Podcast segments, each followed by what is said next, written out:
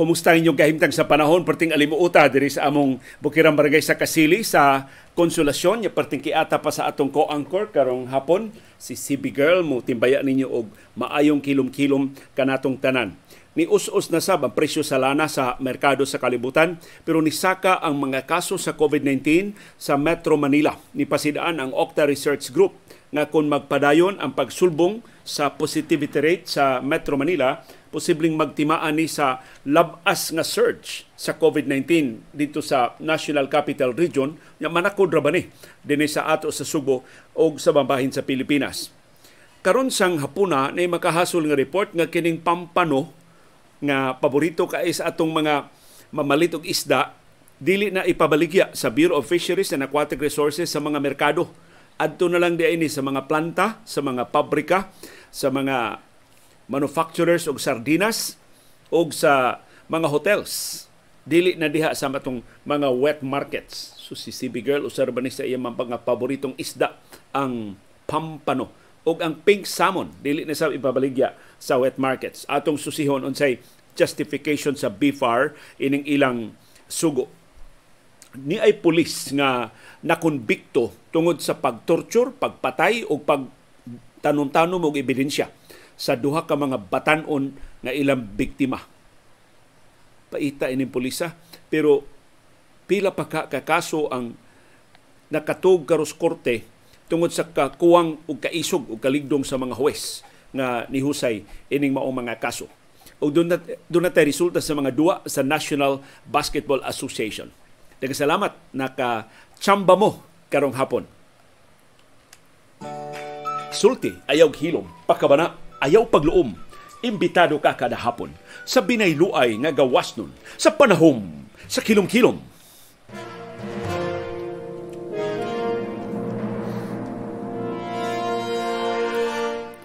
Og mauna ni ang labing wahing banabana sa pag-asa sa atong kahimtang sa panahon ang syudad ug ang probinsya sa Subo.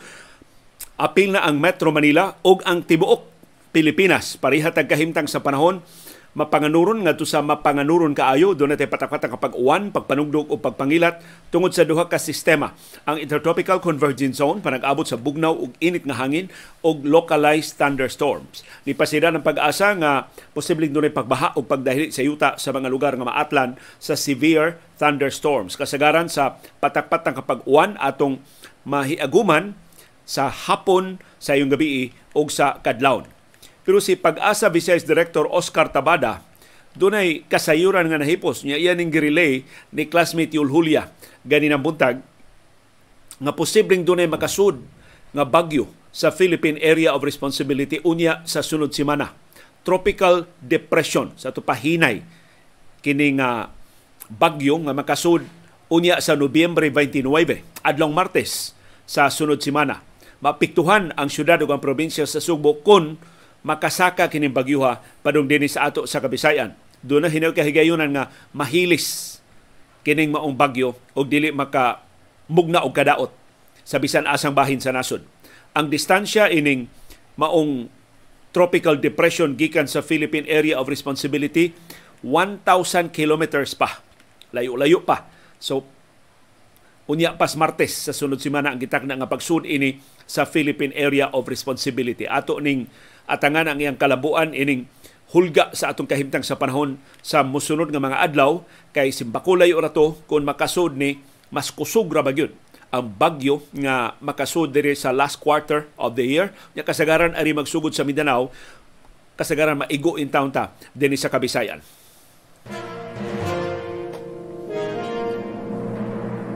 Ang maayong balita karong hapuna mao ang pag us-us na sab sa presyo sa lana sa world market.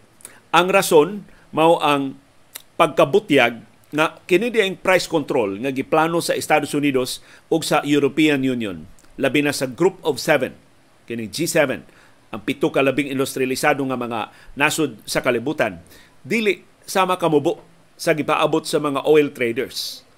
Tungod ining balita ah, bisan kuno pa ma-finalize kung pila gyud ang amount pero ang consensus within the European Union and the United States mao nga kapin 90 dolyares kada baril ang price cap sa Russian oil.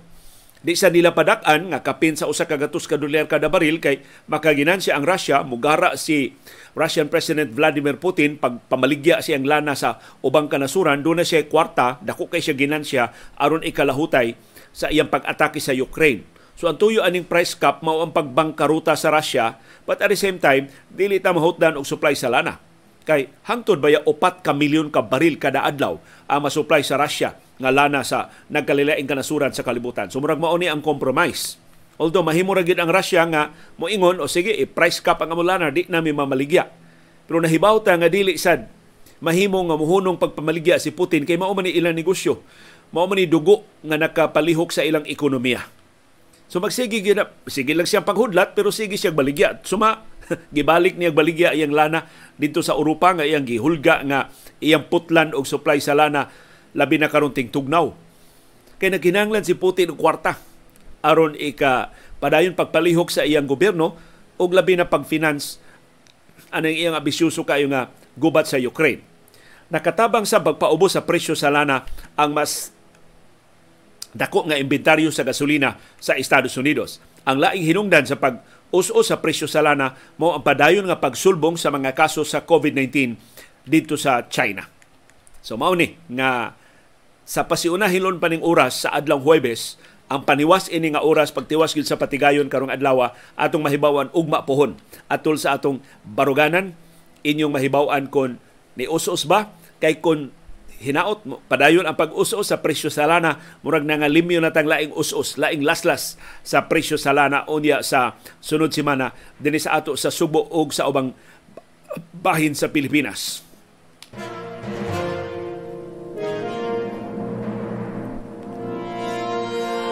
Ang di maayong balita mao ang pasidaan sa Okta Research Group nga posibleng dunay labas nga surge sa COVID-19 sa Metro Manila. Ang gibasihan sa Okta ining ilang pasidaan mao ang pagtaas sa positivity rate sa National Capital Region ni saka og 9.2% ang positivity rate karong semana ha kung ikumparar sa niaging semana nga kapinra sa 7%. So, niingon ang Okta Research Fellow nga si Dr. Guido David nga posible padung nasad ni og sulbong ang mga kaso sa COVID-19 diya sa Metro Manila. Kay sa niaging semana 7.4% ra ang weekly nga positivity rate. Karong semana ha, ni sulbong adto sa 9.2% ang pait ini bisag kung sa Metro Manila ra ang pagsulbong sa positivity rate. Kanang positivity rate mo na timaan sa kapaspas o kalapad sa tinakdanay. Kasagaran gud mag-anha man magsugod sa Metro Manila matakdan ta eventually dinhi sa Subo ug sa ubang mga probinsya sa Pilipinas. Suma kining latest nga surge diha man ni magsugod sa Metro Manila. Ni us-us na sila karon kita na nagsige pa og saka na karon human sila usos ni saka na sila pagbalik kuyaw musulbong na sa pagbalik ang ato mga kaso sa tibuok Pilipinas. Manang bantay-bantay kita di lang gyud gihapon ta mo kumpiyansa. Sa iyang bahin ang China ni report og 31,656 kabag-ong kaso sa COVID-19 mauna ni ang kinadaghanan nga kaso sukad masukad sa China. Sukad sa pagsulbong sa ilang sa pandemya dulan tuto ka tuig na ang nilabay. Ang Beijing ni report og 1648 ka bag-ong kaso sa COVID-19. Mao sa ni kinadak-an nga one day increase on record. Ang China ni pahugot karon sa mga lockdowns nga iyang gipahamtang. Gimanduan ang unom ka milyon ka mga mulupyo sa usa ka syudad nga i-lockdown sa ato padili kagawas sa ilang mga panimay. Puno ni sa upat ka milyon nga wa sa pagawasa sila mga Pinoy-ana diha sa Beijing. Kining unom ka milyon tuan ay mahimutang duol sa iPhone factory. Nga daghan kayo mga kaso sa COVID-19 busa gi-lockdown na sud na ron sa pipila ka semana. Nagprotesta ang gatusan ka mga trabahante sa iPhone factory diha sa Xinjiao o Xinjiao ba ni pag-pronounce tungod kay di gidid-an na sila pagawa sa ilang mga pabrika. Plus, wa sila hatagi og bonus. Kay hinumdum mo ato atong balita nga gisaaran sila dublihon ang ilang bonus. Wa ihatag ang ilang bonus. Motong parte nilang protesta, gawas pa wa na kuno magkadimao diha ang ilang pabrika nga wa na sila hatagi og tambal ang mga nangasakit gipa ipon ra sa mga way sakit mo hinungdan nga perting grabihas tinakdanay karon diha sa China. So dakong problema sa China, mao ni nakapa us-us sa presyo sa lana pero tinubdan sa kabalakan nato nga posible dool ra ba kayo ang China gikan nato abli na ra ba karon ang mga flights gawas no na baya ang pagbiyahe gikan o padung sa nagkalilain nga kanasuran kakuyaw kung matakdan ta ining gihulagway nga mas mananakod nga sa variant sa COVID-19 nga ni igo ni dominar karon sa tinakdanay sa China.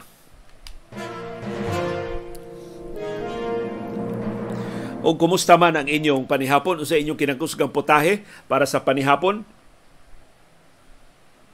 Nangapay mi diri, init kayo mong kape aron pag al kontra sa grabing kainit o kaalimuot uh, diri sa among Bukirang Barangay sa Kasili sa Konsolasyon maghisgot tag isda, maghisgot tag pagkaon. Dunay bag-ong lagda ang Bureau of Fisheries and Aquatic Resources nga murag makapakontrobersyal ni sa atong kamerkaduhan.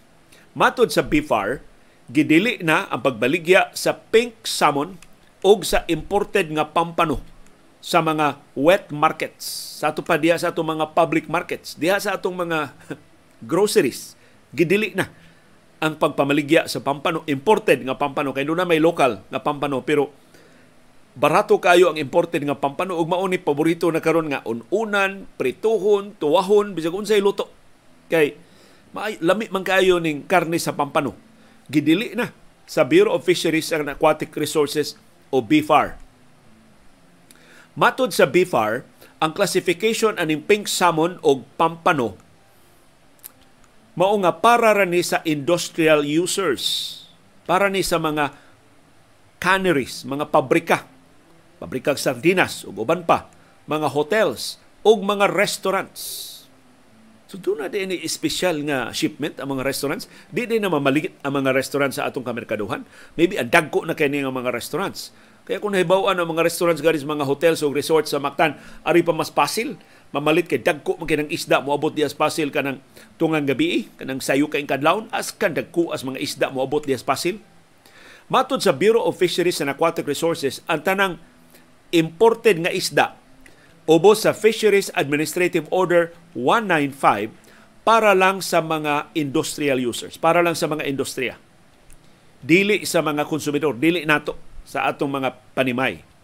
Ang mga retailers sa imported nga pink salmon o pampano sa mga wet markets gihatagan og ultimatum sa BFAR hangtod na lang Disyembre 4 ang pagpamaligya. So pamalit mong pampano para Noche Buena Pamalit na mo din pampano kay by December 4, i-delete na ang pagpamaligya o pampano diha sa mga wet markets kay para na lang ni ang pink salmon o pampano sa mga industriya.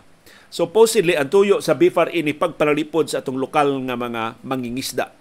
Pero the fact nga ilang gitugutan ang pinatuyangan nga importasyon sa isda patay ang atong mga mangingisda. Suma kinsa may mga konsumidor anang mga restaurants kita raman sad nga mga mga on diha sa mga restaurants.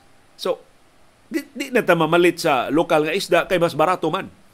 O mas available man, mas daghan man kapilian sa imported nga isda. Pero don't know unsa ni sa pagpatuman. Unsa man magposte ang BIFAR o mga personnel sa tanang kamerkaduhan iyang i-deputize sa mga local government units sa tanang mga merkado aron sa pagsakmit ining imported nga mga pampano og pink salmon nga direktang gipamaligya ngadto sa mga konsumidor?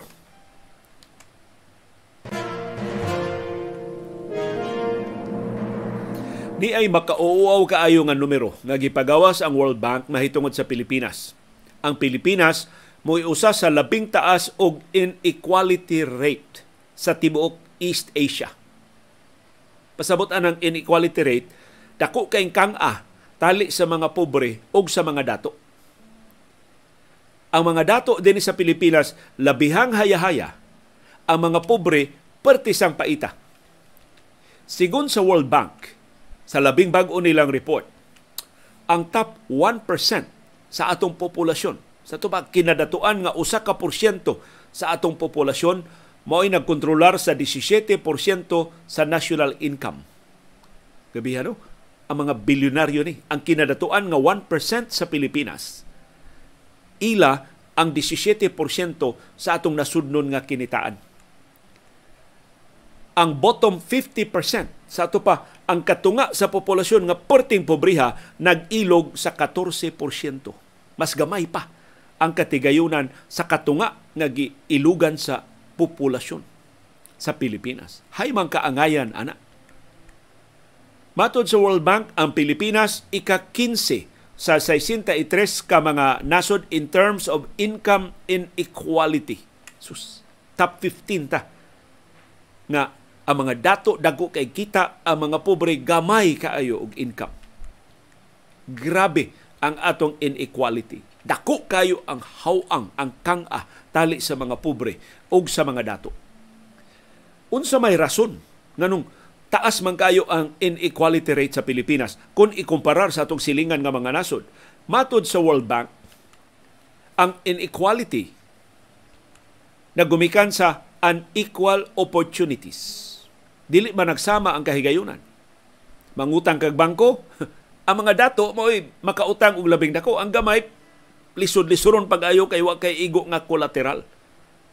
So, unequal opportunities. At tukas gobyerno, magnegosyo ka, wa kay koneksyon. Balibaran imong negosyo. Dato, bisag medyo illegal imong negosyo, losot.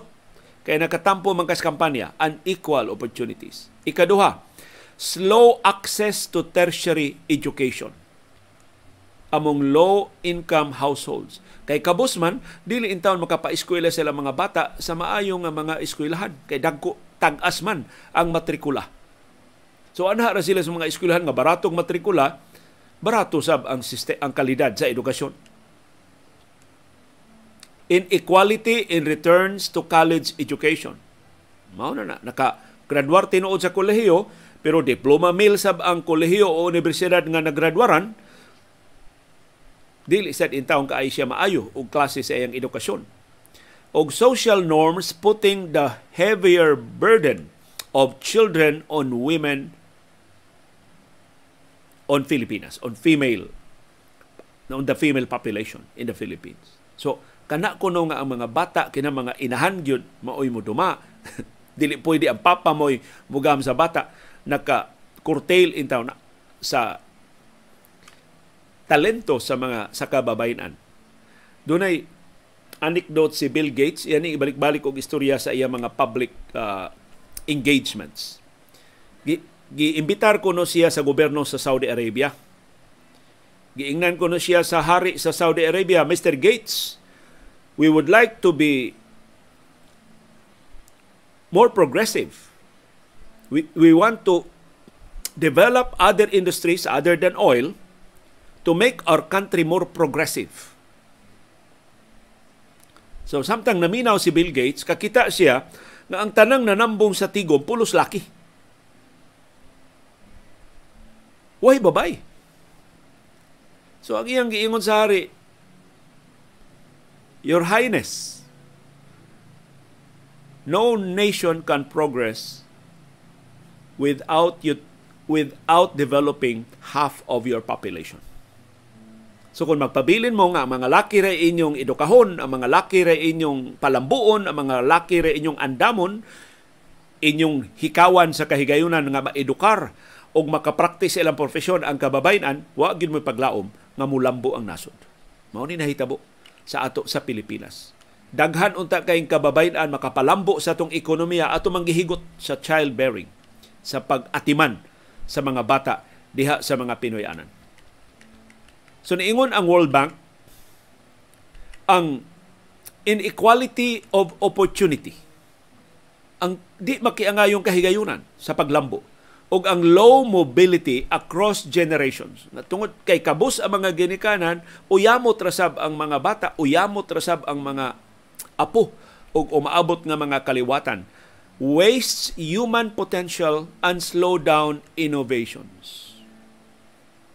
So usik ni sa sus kadaghan untang maing laki diha sa atong mga pobre nga mga bata wa may klarong edukasyon. Gabagdoy-bagdoy mas daan kay di man makapada ang ilang mga ginikan nila ngadto sa maayo nga mga eskwelahan. Daghan unta kay na silang maimbento na south. Kay wa man sila kahigayunan pagpakita sa ilang katakos matud sa World Bank crucial ni importante ni sa pagpalambo sa Pilipinas. So hangtod dili nato hatagan og managsamang higayon ang mga pobre. Hangtod nga ang tanang resources atong gobyerno tuara nato ibubo sa mga dato. Way kaugmaon kining nasura? Mo na pasidaan sa World Bank.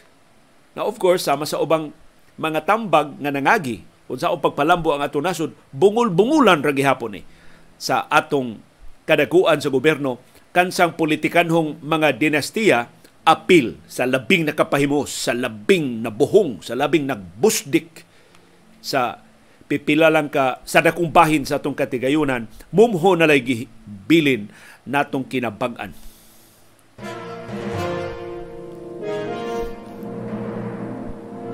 Arita sa hilabihan ka bangis nga dagway sa inhustisya.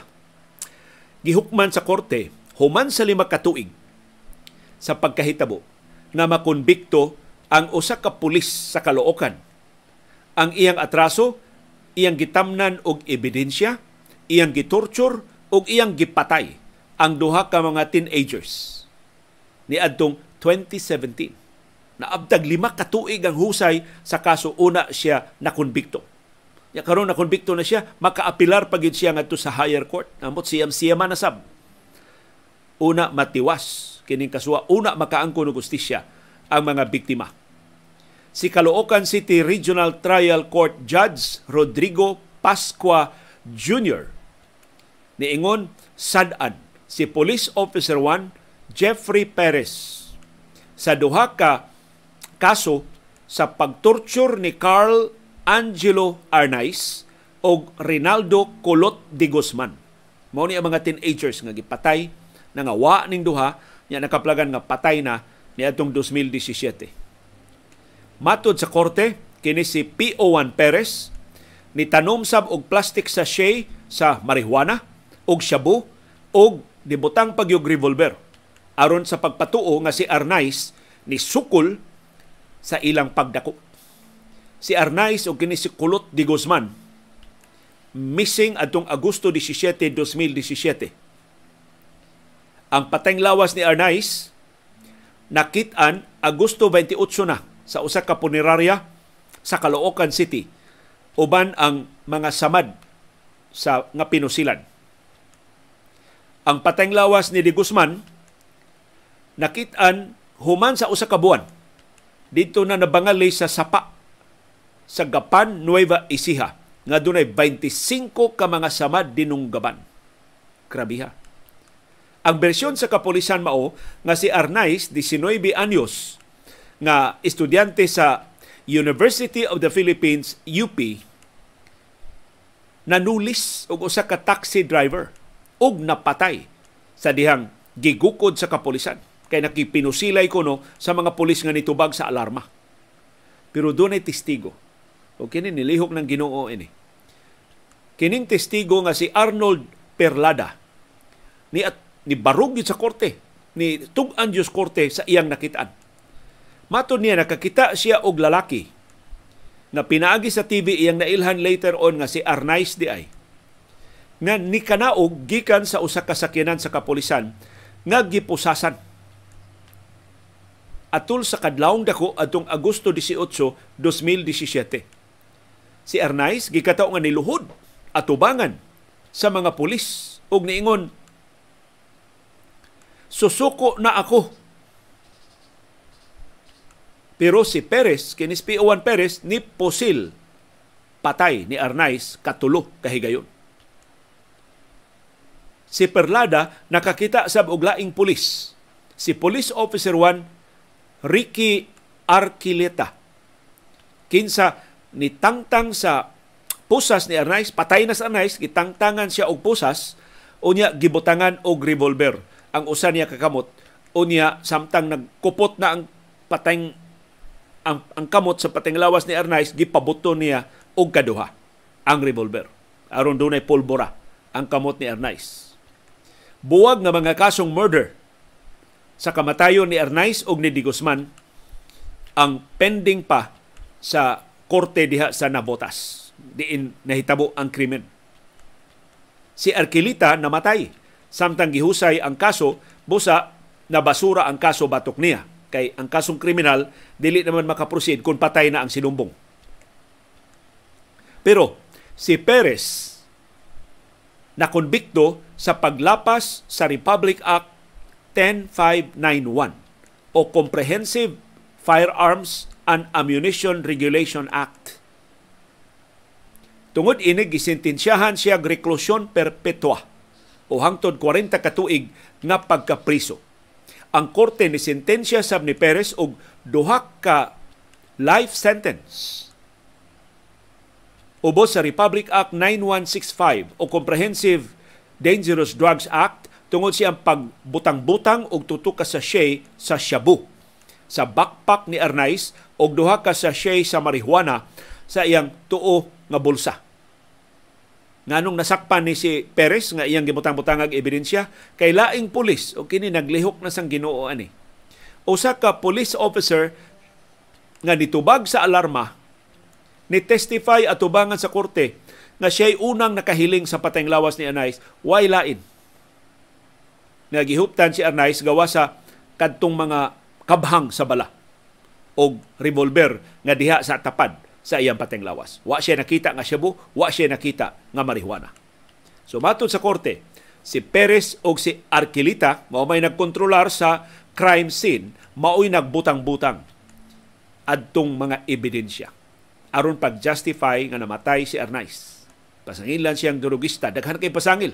Durugista pa, ni tulis pa og taxi, ni sukol pas kapolisan ang autopsy sa patayng lawas ni Arnaiz nagpakita nga gibunal-bunalan siya og blunt instrument. Sus, grabe ha. Sawa pa po sila gitorture si Arnaiz. Ang iyang naong nalata sa grabing bunal na resulta sa paghubag, sa contusion o abrasions. Paita sa pag-autopsy sab sa patayng lawas ni Kulot di Guzman, katong laing teenager nga gipatay, 25 kasamad nga didunggaban sa nakalilayng bahin sa iyang lawas. Daghan sa kay siyang pangus, daghan sa kay siya og hubag, daghan kay siyang bunog, daghan pa kay siyang ubang mga samad.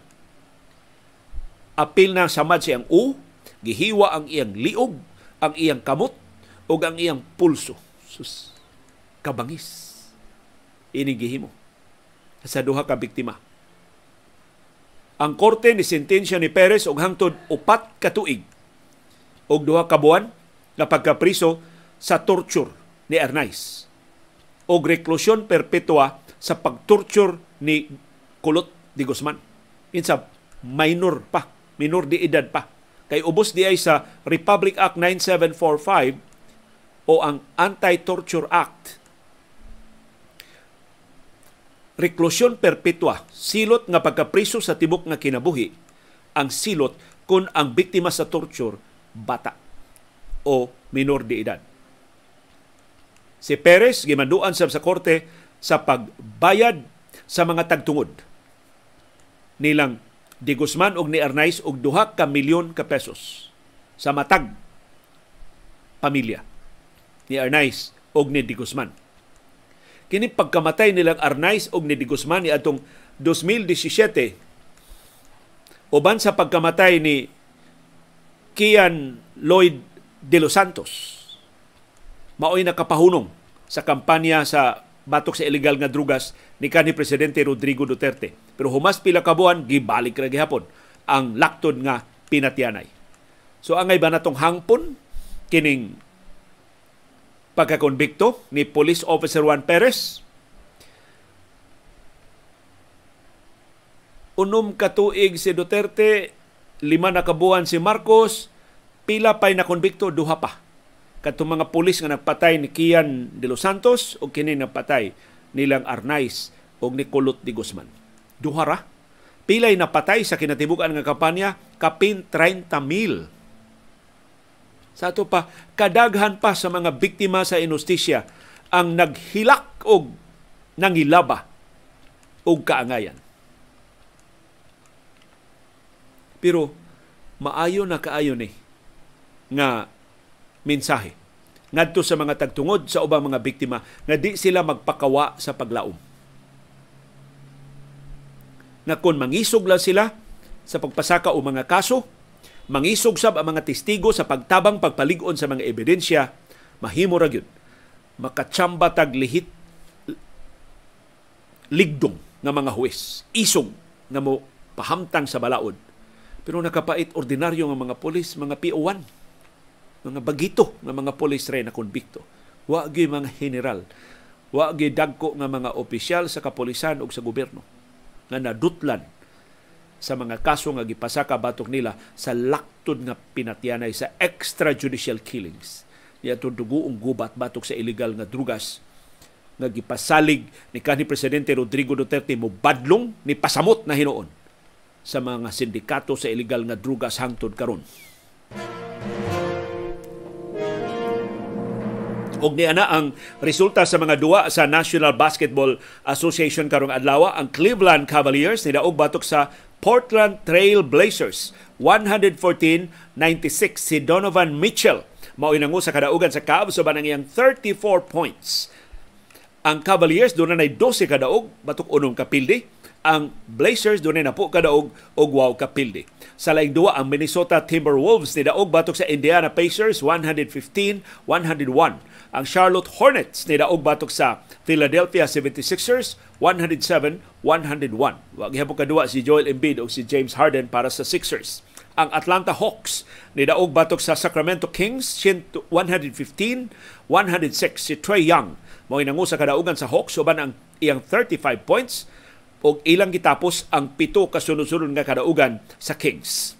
Samtang Boston Celtics nanung og nidaog batok sa Dallas Mavericks 125-112 si Jason Tatum mao'y best player sa ilang enkwentro nakahimog 37 points. Unya kini Tatum gihugon-hugon ni nga dunay injury ha kay pilo ang iyang tuway-tuway sa ilang nauna nga duwa pero nakascore og 37 points. Si Jalen Brown ni puno og 31 points. Wa gid itay dag-ana nila si Luka Doncic na usik ang iyang 42 points. Ang Celtics dunay 14 kadaog batok upat ka pildi. Ang Mavericks dunay siyam kadaog og wow ka pildi. Ang Miami Heat ni daog batok sa Washington Wizards 113-105 si Kyle Lowry mao inangu sa kadaugan uban ang iyang 28 points. Ang Brooklyn Nets gipanguluhan na sa ilang Big Three. Nidaog batok sa Toronto Raptors 112-98. Si Kyrie Irving ang top scorer with 29 points. Si Kevin Durant dunay 12 points. Si Ben Simmons ni puno og 14 points. Pero injury depleted ang Raptors. Motong wa, wa kasukol sa Nets. Ang Chicago Bulls nidaog batok sa Milwaukee Bucks 118-113 si DeMar DeRozan mo nangu sa ilang kadaugan uban ang iyang 36 points. Ang New Orleans Pelicans nidaog batok sa San Antonio Spurs 129-110. Ang Denver Nuggets nidaog batok sa Oklahoma City Thunder 131-126. Ang Detroit Pistons nidaog batok sa Utah Jazz 125-116 ug ang defending champion sa NBA Golden State Warriors nidaog batok sa Los Angeles Clippers minus Kawhi Leonard ug Paul George 124-107 si Andrew Wiggins mao nangu sa kadaugan sa Warriors uban ang iyang 31 points si Stephen Curry ni puno og 22 points si Klay Thompson dunay 18 points ang kamingaw sa Clippers gitugaw lang ni Marcus Morris Sr na maoray nagtikaw-tikaw uban ang 19 points para sa Clippers. Ang Warriors doon na siyam kadaog batok na po kapildi. Ang Clippers doon ay 11 kadaog batok wow kapildi.